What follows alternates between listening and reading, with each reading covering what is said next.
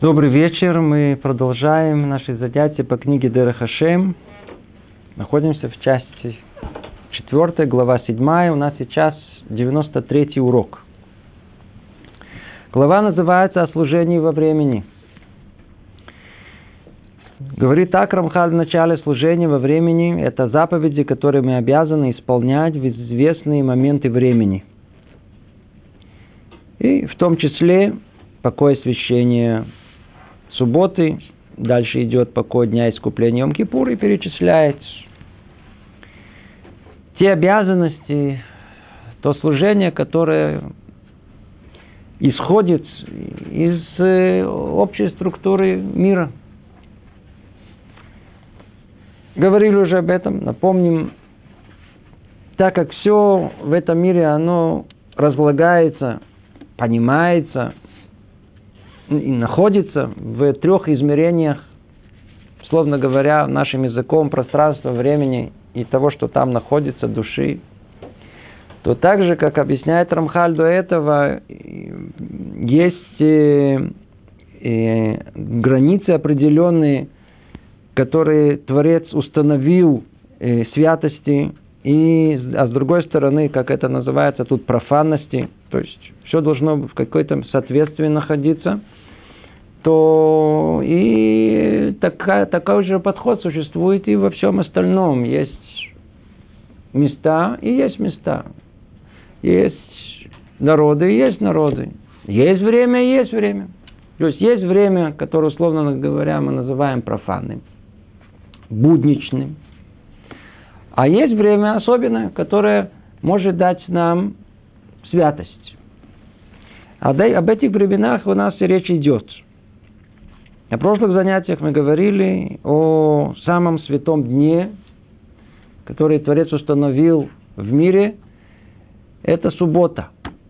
На седьмой день Творец сотворил что-то новое, что не было до этого, до шести дней творения. Установил возможность покоя, возможность святости, сотворения святости из э, э, шести дней будничных. На седьмой день можно сотворить день святой. Это самый высший духовный день, который удостоились э, евреи. Давайте продолжим. Продолжает э, Рамхаль, объясняет и говорит так. Высшая мудрость постановила дать Израилю дополнительное освящение. Не только субботний день. Другие святые дни помимо Шаббата. В эти дни еврей получает различные уровни святости. Но все они ниже уровня воздействия святости и Шаббата. Почему? Потому что суббота, она раньше всех. Она как бы фундаментальнее, она находится в основе всего творения. Заложена там в самом начале, Берешит, в, даже в задумке самого творения. Поэтому суббота находится в самом начале, суббота находится в самом конце. Сов Маасе Махшават Хила. Как правило, задумка она в начале, ее реализация в конце. В начале была суббота, в конце мы идем к субботе. Это наша цель. И об этом мы говорили на прошлых занятиях. Кроме этих дней, есть еще времена, которые Творец установил для духовного воздействия. Но они ниже влияния субботнего. Обратите внимание, говорит так Рамхаль: и чем выше уровень воздействия каждого из этих дней, тем больше необходимость отрешиться в этот день от занятий этого мира. И дальше начинает перечислять Йом-Кипур, праздники, Холь ха-Моэд, Рош Ходеш и так далее. Уже он перечислял это до этого. То есть мы знаем, что есть определенный уровень святости. Самый святой день, как мы сказали, суббота. После этого что идет? Йом-Кипур. Правило у нас в голове наоборот. Йом-Кипур, Шаббат, Шаббатон. У нас в голове о том, что Йом-Кипур – это самый святой день. Действительно, в Йом-Кипуре есть свои особенности, которые нет ни в каком другом празднике, и даже в субботе. Но, тем не менее, по уровню святости э, он находится ниже субботы. Затем идут праздники э, Шлош Регалим, три основных еврейских праздника: Песах, Шавуот, Суккот, также Рош ха-Шана, Йом-Тов. Это уровень. После этого идет уровень, праздники как бы закончились, теперь Холь ха-Моэд, то есть Холь ха-Моэд это не праздники, но это и не будни, что-то посередине. И, и, и Холь ха-Моэд есть только в Песахе и в Суккоте. И после этого идет э, Рош Ходеш. То есть каждый месяц у нас есть начало как бы месяца. Голова этого месяца, точно так же, как есть голова Рош ха-Шана, так и есть голова года. Сейчас скажем об этом. Это, то есть, снижается уровень святости. И после этого есть Ханука и Пурим. Праздники, которые установили нам мудрецы. Еще ниже по уровню своему. Откуда мы знаем, что эти уровни, они разные? Самое простое понимание, согласно уровню запретов, которые есть в празднике, мы понимаем, какой уровень святости спускается в этот день. Когда приходит в мир что-то очень-очень высокое, духовное, то это очень легко пропустить. Таким образом, человек будет занят своими делами. Поэтому, так как духовное нами не воспринимается непосредственно, то Творец заранее нас предупреждает и говорит: смотрите, вот сейчас придет особое время, которое спускается в этот мир, и тебе нельзя ничем заниматься. Будешь заниматься, ничего не почувствуешь, пропустишь, не обратишь внимания. Поэтому, согласно уровню запретов, которые есть в каждый праздник, мы понимаем и тот уровень святости, который есть в этом празднике. Теперь совершенно ясно, что самые большие запреты есть в субботу. Практически такие же запреты еще плюс находятся где? Как мы сказали, если есть разница, мы не будем входить в нее. Суббота и Йом-Кипур. Йом-Кипур. И есть там запреты, которые есть. Нет, дополнительный запрет непосредственно Йом-Кипура, который...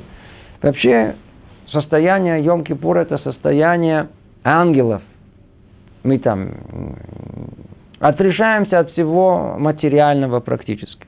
Прям уже находимся уже как ангелы в другом мире.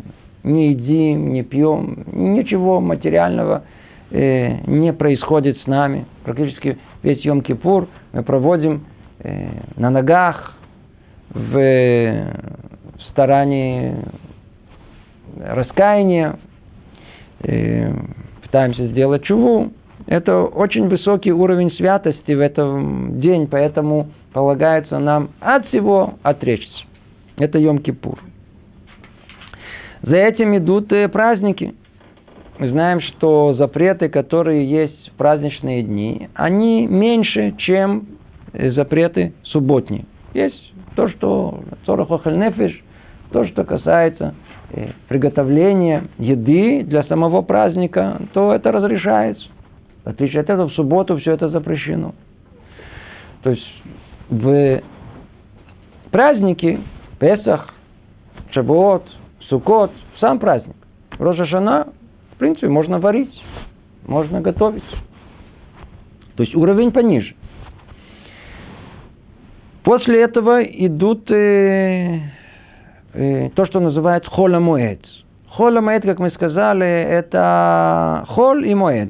Моэд – это праздник, а холь – это будни. То есть, получается, будничные праздники. Когда они есть? В два раза в Песах и в Суккот. Так как э, у нас длится Песах и Суккот по семь дней, то первый день праздничные, и после этого идут шесть дней холь ха-Моэд, таких будней праздничных после Песаха, а в, и, и, и то же самое есть в Суккот. Первый день праздничный, и после этого идут еще шесть дней будничных праздничных. Тоже в эти дни запрет. Не все можно делать. Только то, что необходимо для холь ха-Моэд, можно делать, а вот что необходимо, тоже запрещено. Ведь многие люди не осведомлены, что в холь ха-Моэд есть много запретов. Много что нельзя делать. Например, писать нельзя в холь ха-Моэд. Это э, уровень чуть пониже, чем праздники. Еще более низкий уровень называется Рош Ходеш. Рош Ходеш, надеюсь, тоже все знают. Так же, как э, каждый Рош ха-Шана, каждый год, в начале года, в голове года, более точно перевести, как бы уже решается судьба на весь год вперед, то более частным образом это разбивается на начало каждого месяца. То есть, в принципе, то, что установ... устанавливается каждый год в самом начале, в общем, более конкретно устанавливается в, каждый... в начале каждого месяца. Есть Рош ха-Шана, начало года, и есть Рош Ходеш, есть голова месяца. Точно так же. В этот день тоже мы должны вести себя и отмечать не так, как будничный день. Не так, как будничный день. И надо отмечать тоже какой-то чуть-чуть трапезы по-другому. И, а с точки зрения запретов сказано, что есть запреты. Тоже мы не, не все всегда осведомлены. Для кого? Для женщин. Святость приносит в этот день женщины. Почему у них для мужчин нет запретов никаких, а у женщины есть. Хотя снова мы не будем ходить в детали, есть тут много э, традиций, минхаг называется. То, что было принято мудрецами в одном месте так, в другом месте по-другому. Но так или иначе в законах упоминается о том, что в Рош Ходеш женщина не шьет, варить можно, не шьет, не делает такие женские работы, которые, как правило, принято было делать. И это уровень чуть пониже, уровень Рош Ходеша. И после этого он упоминает Хануку и Пурим. Мы знаем, что в Хануку и Пурим ничего не запрещено. Нет запретов. Это праздники, которые установили нам мудрецы. И там запретов нет. Естественно, что желательно в этот день и в Пурим в особенности, может быть, не так увлекаться работой, чтобы осталось время для того, чтобы выполнить мицвот этого дня, то же самое на Хануку, прийти вовремя, чтобы зажечь ханукальные свечи, но запретов нету. То есть мы видим уровень, уровень, уровень, уровень, уровень, и, и согласно меры запретов мы понимаем, в какой степени свет святости спускается в это время. И тут к нам дает нам возможность воспринять этот день. И продолжает Рамхаль и говорит, и все это пропорционально уровню воздействия и света, светящего в каждый из этих дней. Ну, точно, точно, как мы сказали. И все согласно уровню святости и уровень запрета. Согласно уровню запрета понимаем, каков уровень святости этих дней. После того, как Рамхаль в общем объяснил нам, что Творец милости своей дал нам не только субботу, не только служение в субботу, возможность воспринять то самое благо, подарок субботний, который у нас есть. Он дал нам еще и праздники самых разных уровней. Может быть, два слова о праздниках. Все это знают, но на всякий случай повторим. Откуда еврейские праздники? Куда они идут? Все праздники, они исходят, все еврейские праздники. Может, корни где-то там и раньше, но все они исходят из одного года. две тысячи четыреста сорок восьмой год с момента творения мира. Это был год, когда судьба всего мира поменялась. Что произошло в этот год? Это, это три тысячи триста двадцать четыре года назад. Известно не точно, не только э, годы, но и месяцы, и дни, и часы, а то и секунды. Сейчас упомянем. Что произошло? Еврейский народ, который еще не был народом, который начался с нашего праотца Авраама Авину.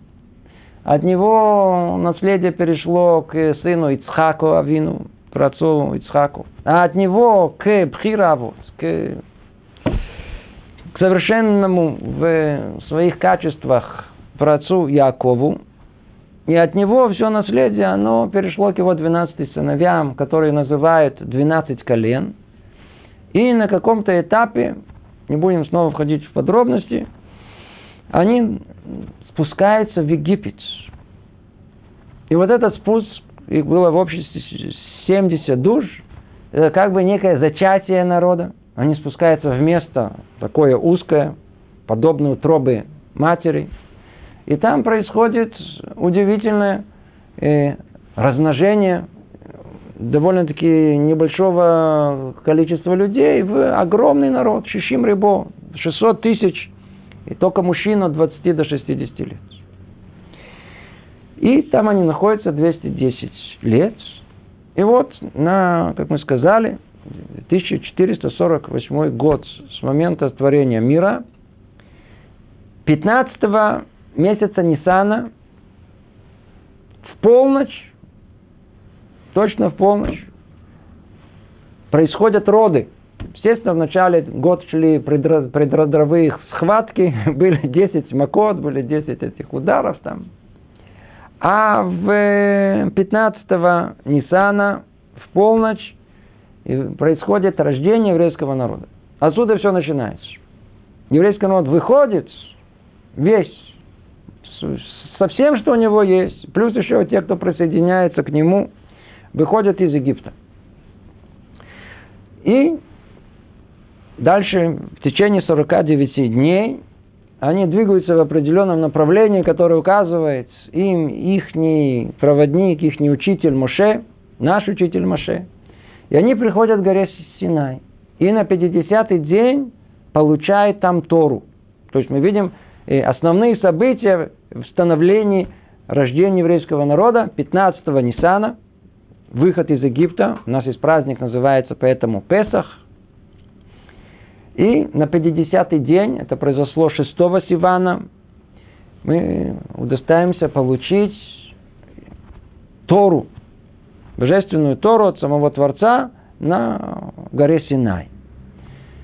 И это была первая встреча, с, это была, извиняюсь, это была непосредственная встреча между еврейским народом и Творцом. И тогда Моше Рабейну поднимается на гору Синай седьмого Сивана и находится там сорок дней и сорок ночей.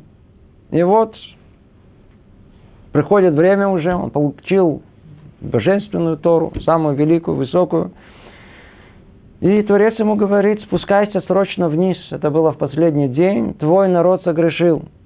Произошел грех Золотого Телеца. Когда это произошло? Юдзайн Бетамуз, семнадцатого Тамуза. Через сорок дней и сорок ночей. Что дальше происходит? Моше Рабейну начинает молиться, начинает просить за еврейский народ. Есть мнение, что он снова поднялся на гору Синай. Находился там сорок дней и сорок ночей. Снова молился, чтобы было, было, пришло прощение еврейскому народу. И действительно добивается этому. И в конечном итоге спускается и снова поднимается. То есть уже третий раз он поднимается на гору Синай первого Элюля. Первого Элюля. Тогда даже протрубили, чтобы все знали, чтобы не ошиблись, как в случае греха Золотого Тельца, когда перепутали, за шести часов всего лишь это все это произошло. Точно знаете, когда я сейчас поднимаюсь, протрубили, это было первое Элюля, поднимается снова Моше Рабейну на гору Синай, получает там другую Тору. Удостаиваются там других скрижалей заветов. Уже это Тора для балей чува, для тех, которые исправляют себя, а не те, которые изначально получили божественную Тору. Так же самое скрижали завета уже были чуть-чуть другие. Там снова он находится сорок дней и сорок ночей. Приходит время, которое называют у нас первого Тишрея. Это день суда, которым судится весь мир, и это было изначально.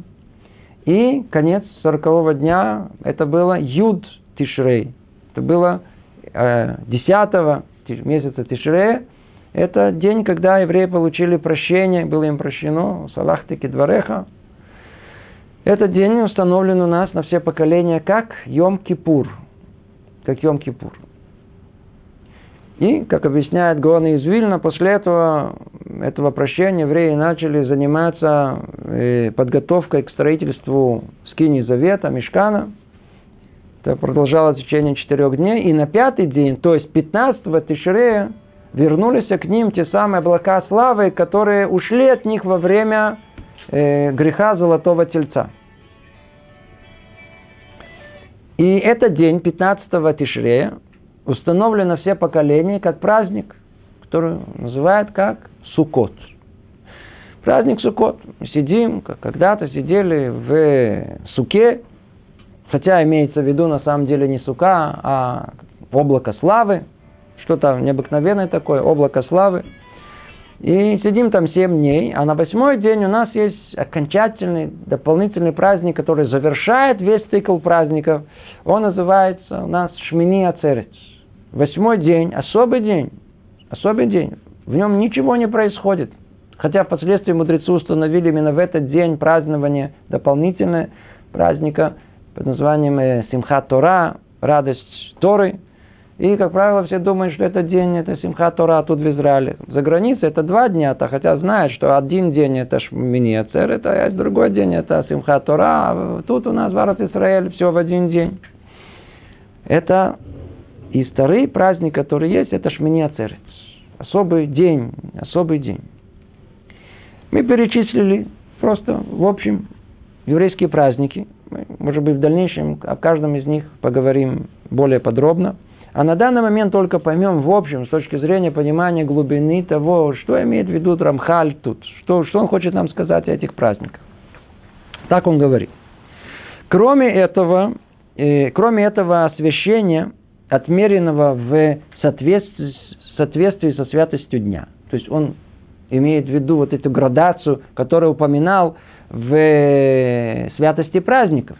Они все разные, в зависимости, как мы сказали, признак этого – это те запреты, которые есть у этих праздников. Так вот, снова, кроме этого освящения, отмеренного в соответствии со святостью дня, есть еще частные аспекты, специфические для каждого из времен. Есть, в общем, святость каждого из этих дней праздничных, а есть что-то специфическое, которое есть в каждом из этом празднике. И корнем всего этого является порядок, установленный высшей мудростью. Что?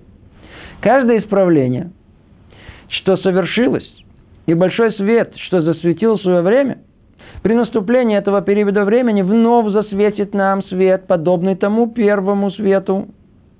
И в получателе этого света обновятся результаты того исправления. Ну, тут интересно, по-русски все написано. Я не, не знаю, понято это или нет, но мысль, она на самом деле простая и непростая. Что имеется в виду? Об этом много говорится у нас в наших источниках. Есть тема, необыкновенно интересная. Мы ее не касались, но есть такая тема. Называется сотворение времени. Что такое время? Тема сама по себе. Так вот, как правило, мы полагаем, что время бежит в нас. Бежит в нас. Да? Мы даже ощущаем, есть люди, которые совсем ощущают, постарели, смотрим в зеркало, время идет. Объясняет так Рав Десслер, что истинная картина мира, она такова, что время – это есть некая реальность, объективно существующая сама по себе. И она больше напоминает нам не какую-то прогрессию, не какую-то линию прямую, а больше спираль. Подобно тому, как мы едем в поезде по времени. И время от времени мы приезжаем на определенную станцию.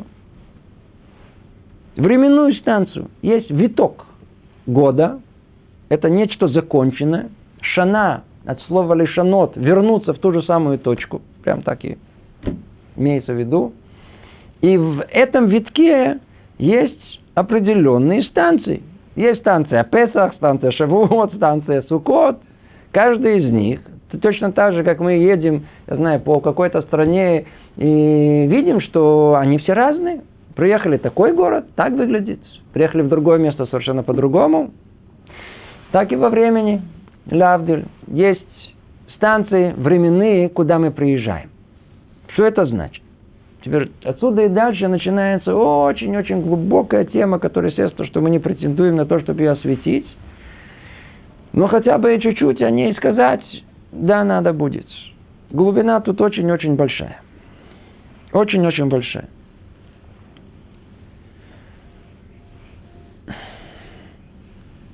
Может быть, начну еще раньше, даже еще раньше, чтобы просто понять, понять глубже все это. Вообще всю идею, всю идею э, праздников нужно понять поглубже. Давайте начнем с совершенно абстрактного понимания. Нам это совершенно необходимо. Может быть, поймем простой пример, а поймем и все, на, все, все, все остальное. Пример, который все время мы его приводим. Тут стоит стакан, предположим. И мы спрашиваем простой вопрос. Откуда появился этот стакан? Из магазина. В магазине из э, фабрики. Фабрики почему? Там его сделали. А почему его сделали? Кому это надо было? А почему надо было? Хотел это продать. Для чего продать? Купят. Деньги будет. А почему купят? Потому что есть потребность. Что за потребность? А, то есть все начинается с чего? Если я вижу тут стакан, то с чего все началось? Идея стакана, которая у меня была в голове. В принципе, это прообраз любого творения. Это прообраз любого э, целесообразного процесса, который есть в мире. Все начинается с потребности, с идеи «было бы хорошо, если». Проходят все этапы планирования, реализации. И пока мы видим готовую продукцию вот перед нашим носом. Идея стакана. Теперь скажите, если у меня была идея стакана в голове, и отсюда дальше начинаю процесс творения, реализация этой идеи. Где она заканчивается? На первый взгляд, вот у нас есть стакан. Вот он, хотели произвести стакан. Вроде стакан. Это только на первый взгляд. На самом деле же, ну, только тогда, когда кто-то из нас возьмет этот стакан, наберет воду, выпьет, о, тогда точно достигла цели. Это результат, который объясняет все остальные этапы этого процесса. Без этого конца все остальное бессмысленно. Так устроен любой целесообразный процесс. Есть в начале замысел, то есть цель, которая впоследствии она достигается. Теперь давайте обратим внимание на то, что происходит с нашими праздниками. Мы видим, что тут есть некий процесс. А если процесс в нем есть, значит в нем есть задумка. Значит в нем есть заложена какая-то конечная цель. И эта цель должна осуществиться. Ну давайте теперь посмотрим. Давайте посмотрим. Почему вообще должны быть праздники? Почему должен быть праздник? Ответ на это находим, как всегда, в том, что мы с вами учили уже давным-давно, уже практически год назад, может быть, даже больше, в самом начале, когда мы изучали книгу Дерех Ашем, когда Рамхаль раскрыл нам секреты того, что называется «хет адам аришон» – грех первого человека. Мир был сотворен для определенной цели. И для, для осуществления этой цели был сотворен человек. Этому человеку дал, дал, дал, был дан один-единственный э, э, испытание. И если бы только бы он бы его бы прошел бы, то мир бы пришел бы к своей реализации, осуществлению. Выпили бы. Но что произошло? Первый человек согрешил. Упал, разбился на миллиарды частей. Теперь надо собирать все осколки вместе. И то, что не исправил первый человек, теперь все человечество вместе. Мы потомки первого человека. Мы должны теперь это исправить. Мы должны снова вернуться в то состояние до греха первого человека и выполнить ту самую миссию. Какую? Помните, мы говорили об этом много-много раз. Это абстрактная идея. Мы должны вернуться к единству с нашим Творцом. И если раньше эта задача была на плечах первого человека, то после того, как появляется в мире еврейский народ, то он получает эту миссию возвращения к Творцу. Снова вернуться в состояние близости с Творцом. Единство с Творцом. Для этого появляется еврейский народ в этом мире. Миссия еврейского народа самому вернуться или вернуть человечество? Вначале самому вернуться, а когда они вернутся, то все тоже захотят. Это естественный результат того, что еврейский народ это осуществил. Все начинается, этот, этот процесс, который мы говорили, он с чего-то начинается. Начинается с рождения того народа, который, который осуществит эту цель. Когда это произошло, это происходит, как мы сказали, пятнадцатого Ниссана две тысячи четыреста сорок восьмого года, с момента творения мира. В этот момент пробуждается как бы лика Творца, ищет близости с еврейским народом. Устраивает такие чудеса, которые никогда не были до этого и не будет после этого. Говорят, что будут. Говорят, что будут, когда все закончится, тоже будут. Раскрытие лика Творца происходит. Творец открывается еврейскому народу, как бы поворачивается ему лицом. И тогда была как бы первая, очень быстрая встреча только новорожденного, рожденного еврейского народа с э, ликом Творца. Это было событие космическое. Оно было скрыто от обыденных будничных глаз, но оно породило, что в этот день, с тех пор, так как это, это, в это время произошло раскрытие лика Творца, и еврейский народ обратился к э, самому Творцу, произошло как бы микроисправление всего этого мира. Это был первый этап, но он был только начальный, потому что это было по инициативе самого Творца. И это было очень быстро, скоропостижно. Это связь, это зивук был. Но влияние этого света, влияние того, что Творец спустился как бы в этот мир, условно говоря, однажды установившись, оно никуда не исчезает. Даже после этого, как влияние Творца, оно снова как бы ушло. Но точно в это время, так как речь идет о спирали, от этих постоянных кругах временных, то остатки решимо этого, этого света, оно остается всегда в это время. Всегда Т два в Ниссан, пятнадцатого Ниссана, светит свет выхода из Египта. Всегда. Мы едем, едем по времени и приезжаем. И на пятнадцатого Ниссана все, вот, пожалуйста, выходите, остановка, Песах называется.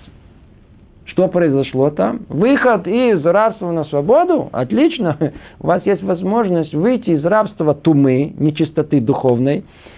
Это время наиболее, которое помогает, позволяет нам выйти из нашего, из нашей духовной нечистоты на чистоту свободы этого мира, на духовность этого мира. Когда? В Песах.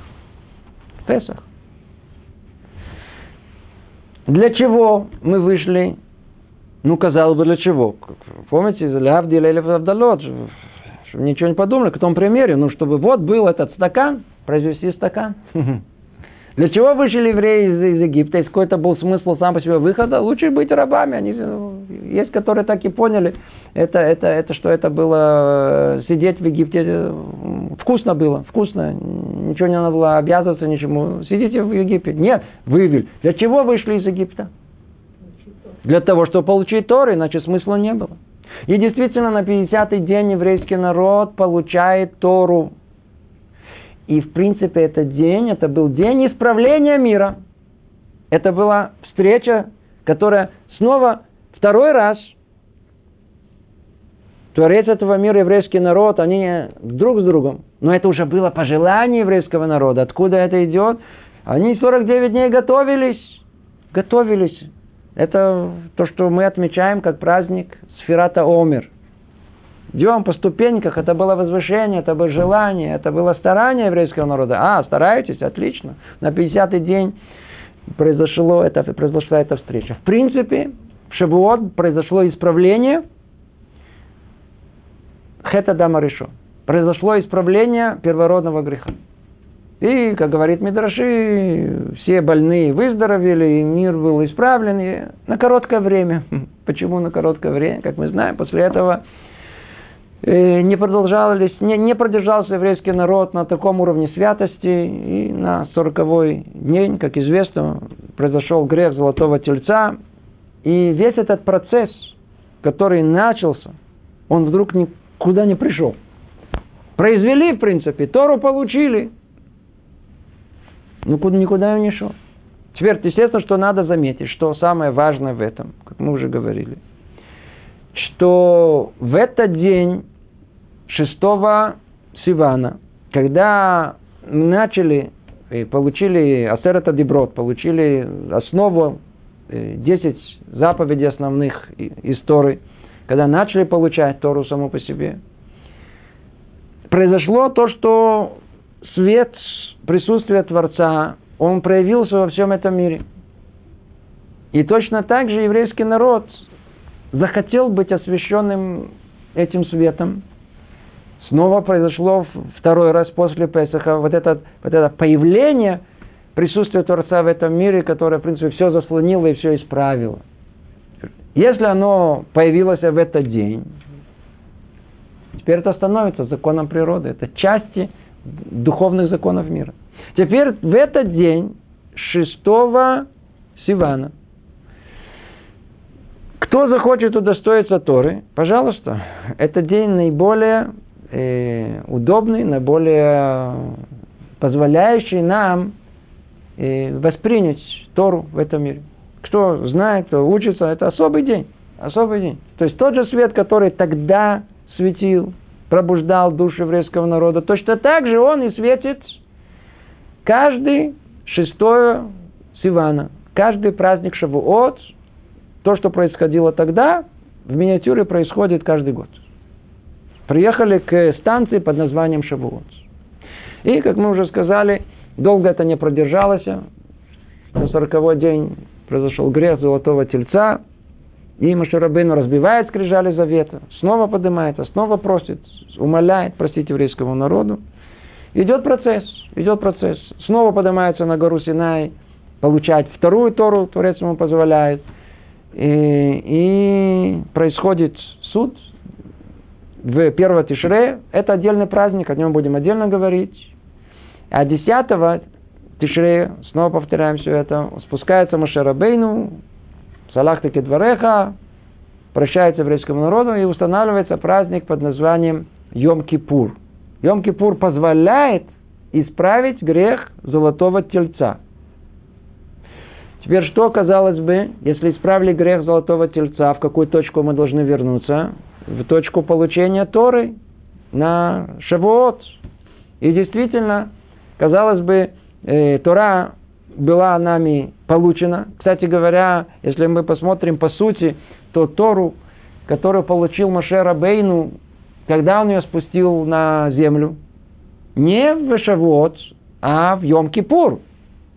Те, ту Тору, которую он учил с первого Илюля и по десятого Тишрея, он спустился десятого Тишрея в Йом-Кипур. Тогда как бы он спустил э, Тору небесную на землю окончательно.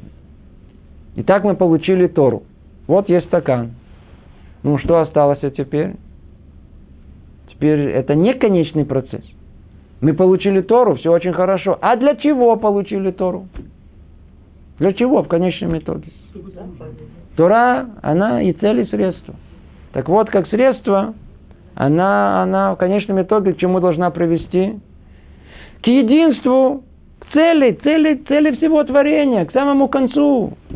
К самому концу. Что в самом конце? То, что была задумка в самом начале. К тому, чтобы Творец и еврейский народ стали единым целым. Поэтому сразу же после Йом-Кипура чем еврейский народ занялся? Тут же они все занялись подготовкой к скине завета. Что за скине завета? Там что должно быть, как бы условно находиться? Мишкан. Кстати, он построен по прообразу творения всего мира. Это какая-то миниатюра всего сотворения всего мира. Так и Мишкан был сотворен. И что там должно было находиться? Словно говоря, присутствие Творца. Там должно быть присутствие Творца. В этом мире она находилась в этой скине завета. И вот готовили эту скинию завета, подготовка шла к строительству четыре дня, и на пятый день произошло что те самые облака славы. То есть то, что происходило во время, во время, когда еврейский народ, он в величестве удостоился присутствия этих облака славы. После этого, когда пришли, они сотворили грех Золотого Тельца, эти облака славы, они э, ушли от нас.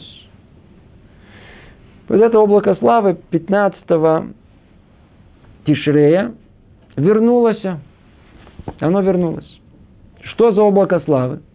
Это то облако, облако славы, в которое как бы Творец поместил весь еврейский народ. Создал там какой-то микроклимат, все удобства. Сидите только учитесь. Ничего вам мешать не будет. Это типа прообраза грядущего мира. Другими словами, пятнадцатого Тишрея что произошло? На первый взгляд произошла тот самый результат всего этого процесса. Начали с Песаха, получили средства в Шавуот. Ну и конечная цель всего, для чего? Пришло теперь пятнадцатого Тишре. Начали строительство Скинии Завета. Для того, чтобы там Ашрата Шхина, присутствие Творца было. Это результат. Как память об этом, и не только как память тех событий, которые тогда были, а снова это событие каждый год возвращается снова и снова. У нас есть возможность как бы находиться в, в, это, в причастии к этому событию. Свет этого события светит пятнадцатого Тишре. Какой этот праздник? Суккот. По этой причине мы где сидим? В суке. Верно. Мы сидим в суке, а не в облаке славы. Называется пока. Пока. Поэтому есть этот знаменитый спор, э, э, что имеется в виду в облаках славы шалаш, то есть э, сука, сука по-настоящему, или какое-то такое облако славы, которое невероятное, которое тяжело нам, нам представить. Так вот, тут приходит и истинное понимание наших всех праздников. Истинное понимание. Песах – это праздник, который был. Шавуот – это праздник, который есть. Суккот – это праздник, который будет. Снова. Если чуть-чуть глубже посмотреть, увидеть весь этот процесс, то мы присмотримся и поймем. Смотрите, Песах – это было одноразовое событие. Один раз мы только вышли из Египта, и поэтому нам необходимо помнить это навсегда. Поэтому память об этом нужно каждый раз, каждый раз надо еще раз повторить. Зехер летеат мицраим, память о выходе из Египта, память о выходе из Египта. Все время, все память о выходе из Египта. Почему? Одноразовое событие. А свет его повторяется очень хорошо, это все прекрасно, это, это повторяется. Но это одноразовое событие. Это когда было кем? С нашими предками. Шавуот. Шавуот, а Тора спускается каждый день, каждую минуту, каждую секунду. Единственное, свет этого получения, когда был в сам Шавуот, в шестого Сивана. Другими словами, мы Тору получаем все время. Каждый раз есть хидушей Тора. Каждый раз мы что-то новое находим в Торе. Это не одноразовое событие, это постоянное событие. А Суккот – это результат.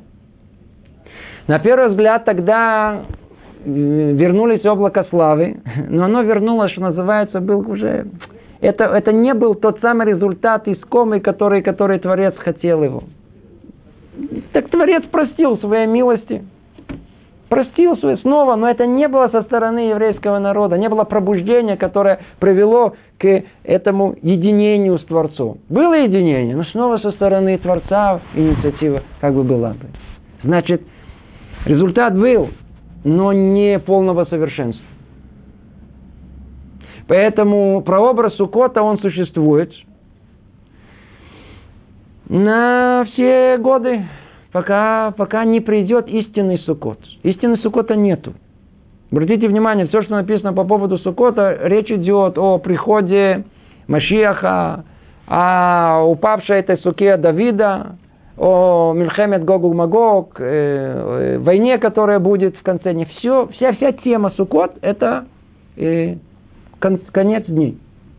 В конце дней. Другими словами, Суккот – это праздник, который должен осуществиться.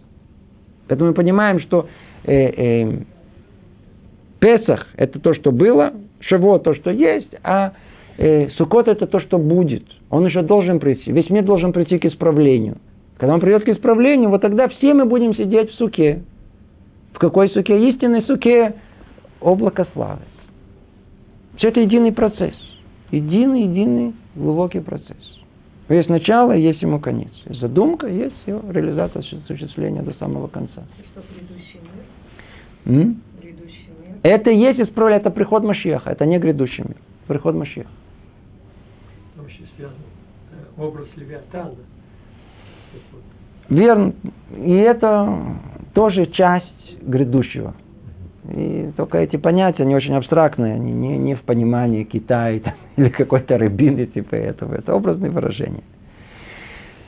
Это три наших основных праздника. Шлош Регалим. Три как бы основы, три столпа, на котором все строится.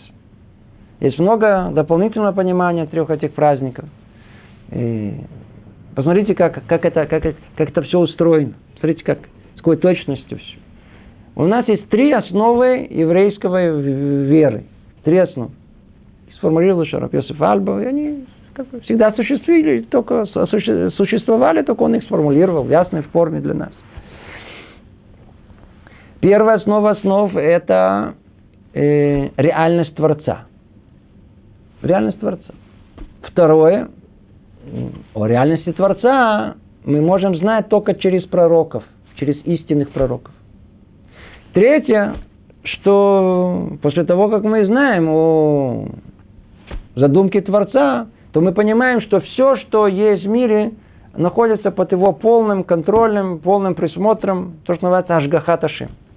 Это три основы еврейской веры. Уберите одно из трех, нету еврейской веры. Ничего нет.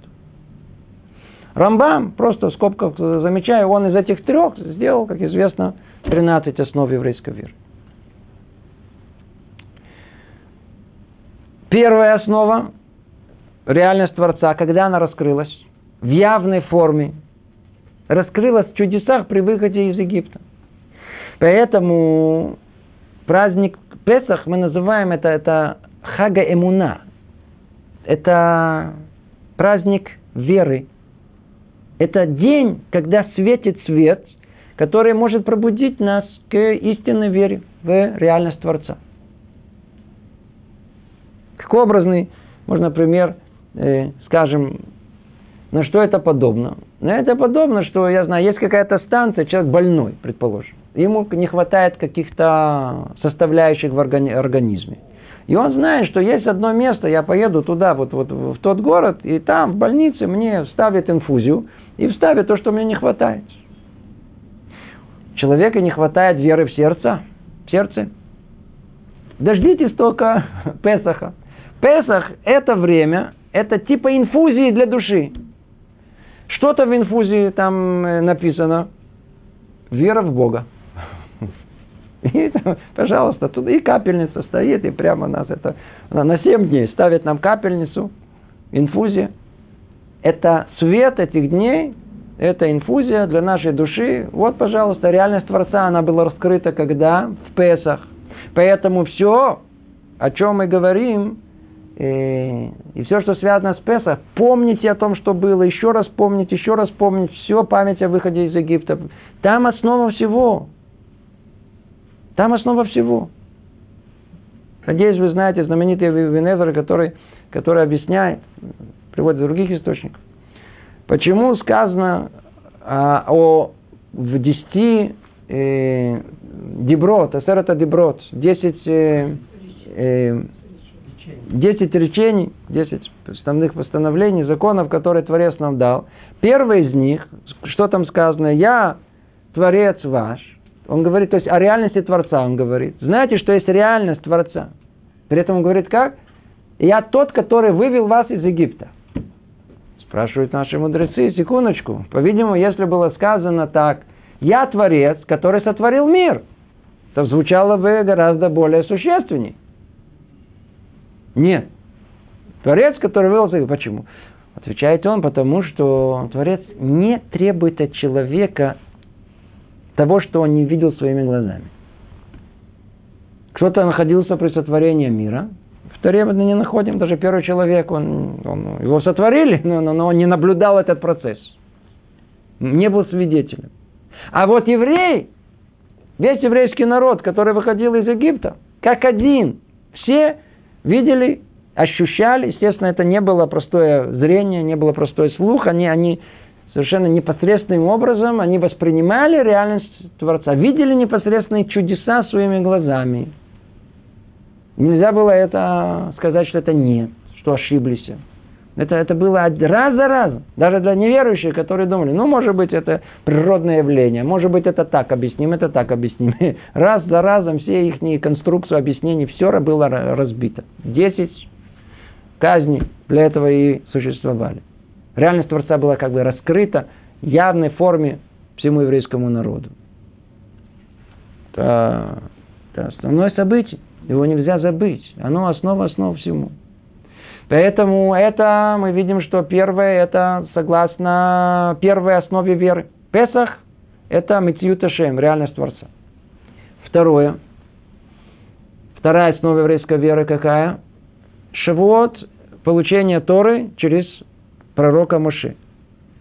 Реальность Творца, как раньше думали э, философы народов мира, она не совсем, ну, реальность Творца, смотрите, где Творец, мы люди, между нами такая, нет никакой связи между Творцом и нами. Так многие философы, самые глубокие, по, по, по, по, так, мнение Аристотеля и так далее, что, кто мы такие? Он сотворил мир, нами не интересуется и все.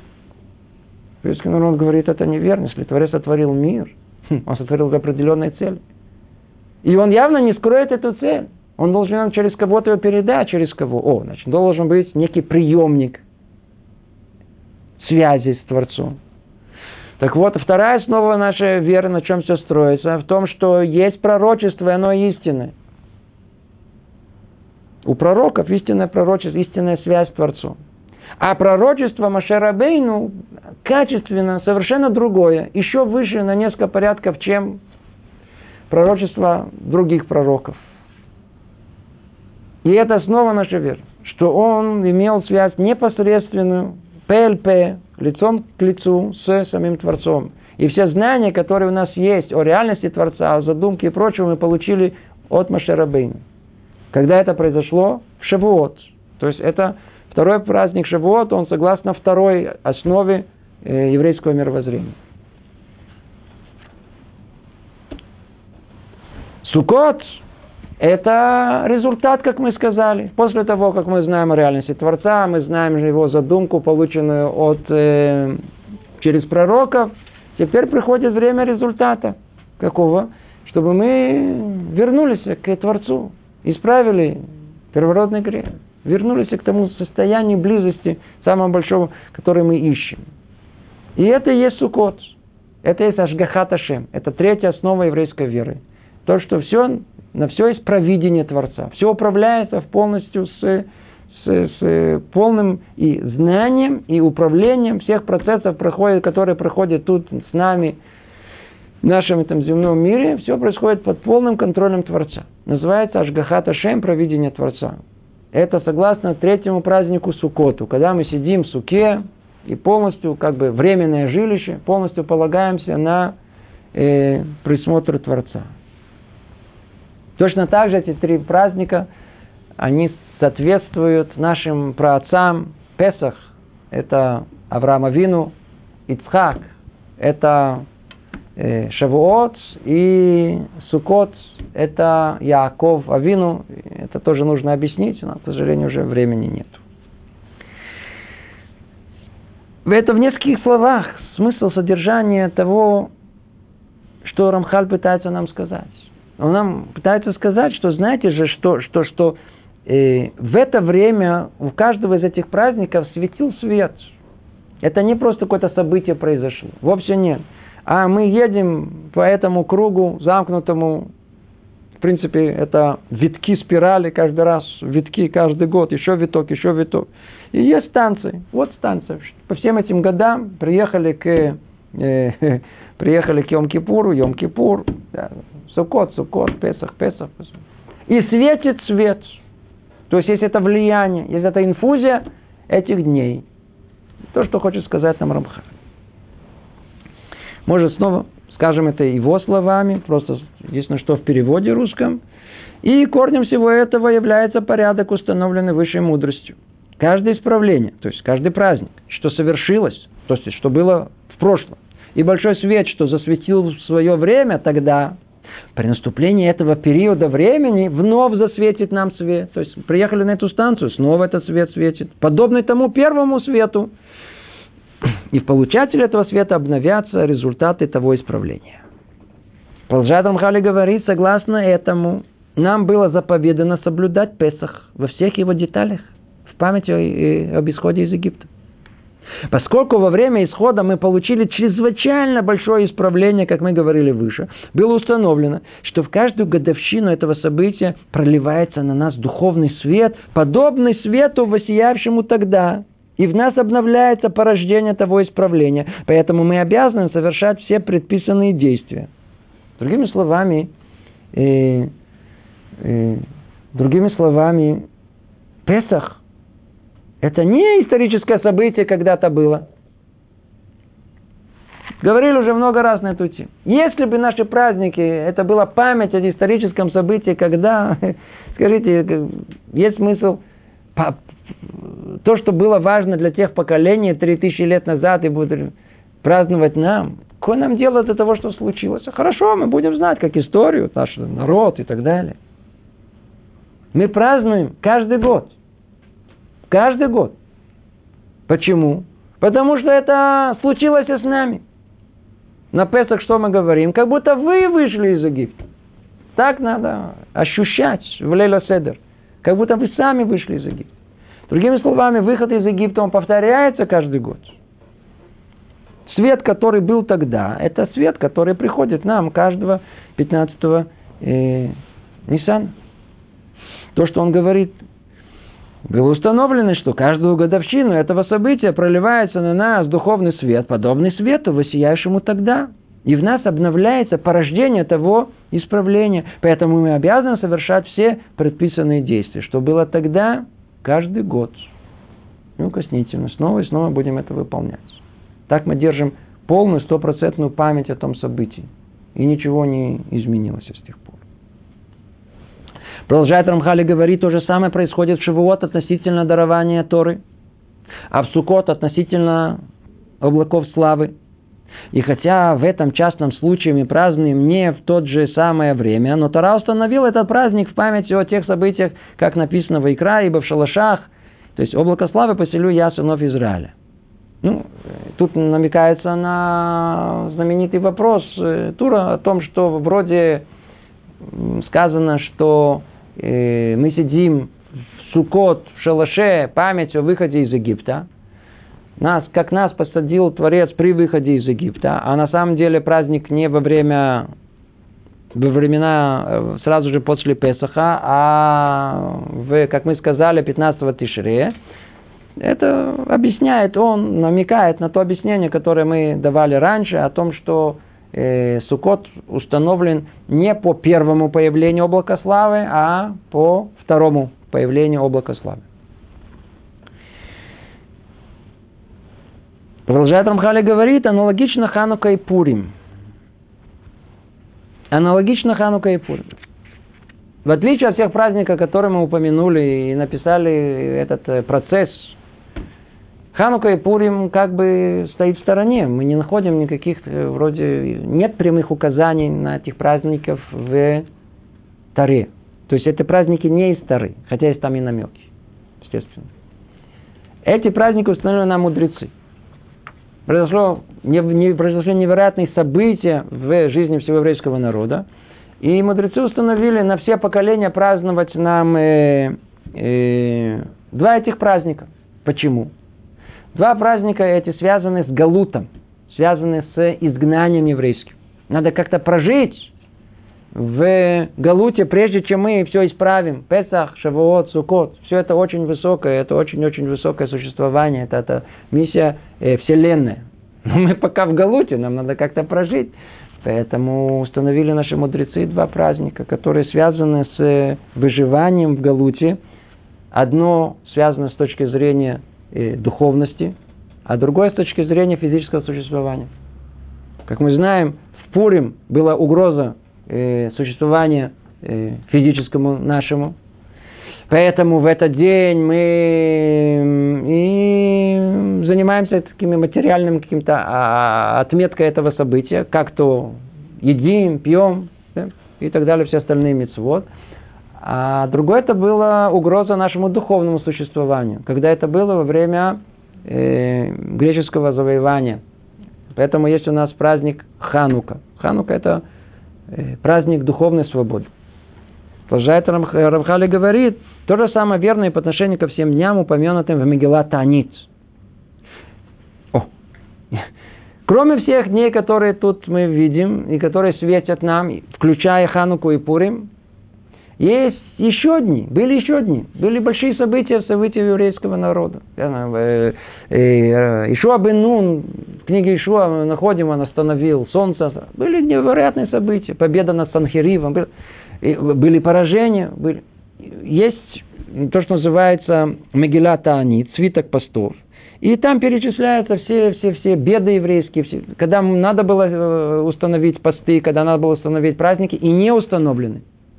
Не установлены. Почему не установлены? Говорит Рамхаль. Однако эти дни были отменены, поскольку евреи не могли выполнять их и были поэтому освобождены от памятования пробуждающего озаряющий свет. Но свет светит в эти дни. Тоже светит. Все, все, все эти беды, которые были, которые, э, праздники, которые были э, у еврейского народа, мы их не отмечаем. Их было очень много чудес, было много несчастья с другой стороны. Но свет их продолжает светить. То. Заканчивает Рамхаль эту главу и говорит, а сейчас же мы объясним каждую из этих заповедей в отдельности. Ну, наше время истекло. Это было несколько слов о праздниках наших. Всего доброго. Привет из Иерусалима. Может, только отвечу на вопросы. Говорят, что все, что случилось с нашими отцами, случится с нами. То есть, будет ли э, другое египетское изгнание? По-видимому, уже неоднократно мы говорили о том, что прообраз египетского изгнания, он не в том, что э, мы сейчас не находимся в физическом э, э, Египте, а мы находимся, да, в Египте, в духовном Египте. По этой причине снова и снова повторяем, что выход этот из Египта с нами происходит каждого пятнадцатого Ниссана. Праздник называется Песах. И спрашиваю дополнительный вопрос. Ханука и Пурим будут самыми главными праздниками, потому что они были объявлены, и они были и объявлены отмечать действия израильского народа. И Ханука и Пурим действительно есть мнение, что они не исчезнут. Другими словами, когда придет времена Машиаха, то все праздники будут отменены. Есть мнение, что эти праздники не будут отменены. Есть мнение, что Йом-Кипур не будет отменен. Это отдельная тема. Начнем отвечать. У нас времени уже нету. И последний вопрос. Есть еще вопрос?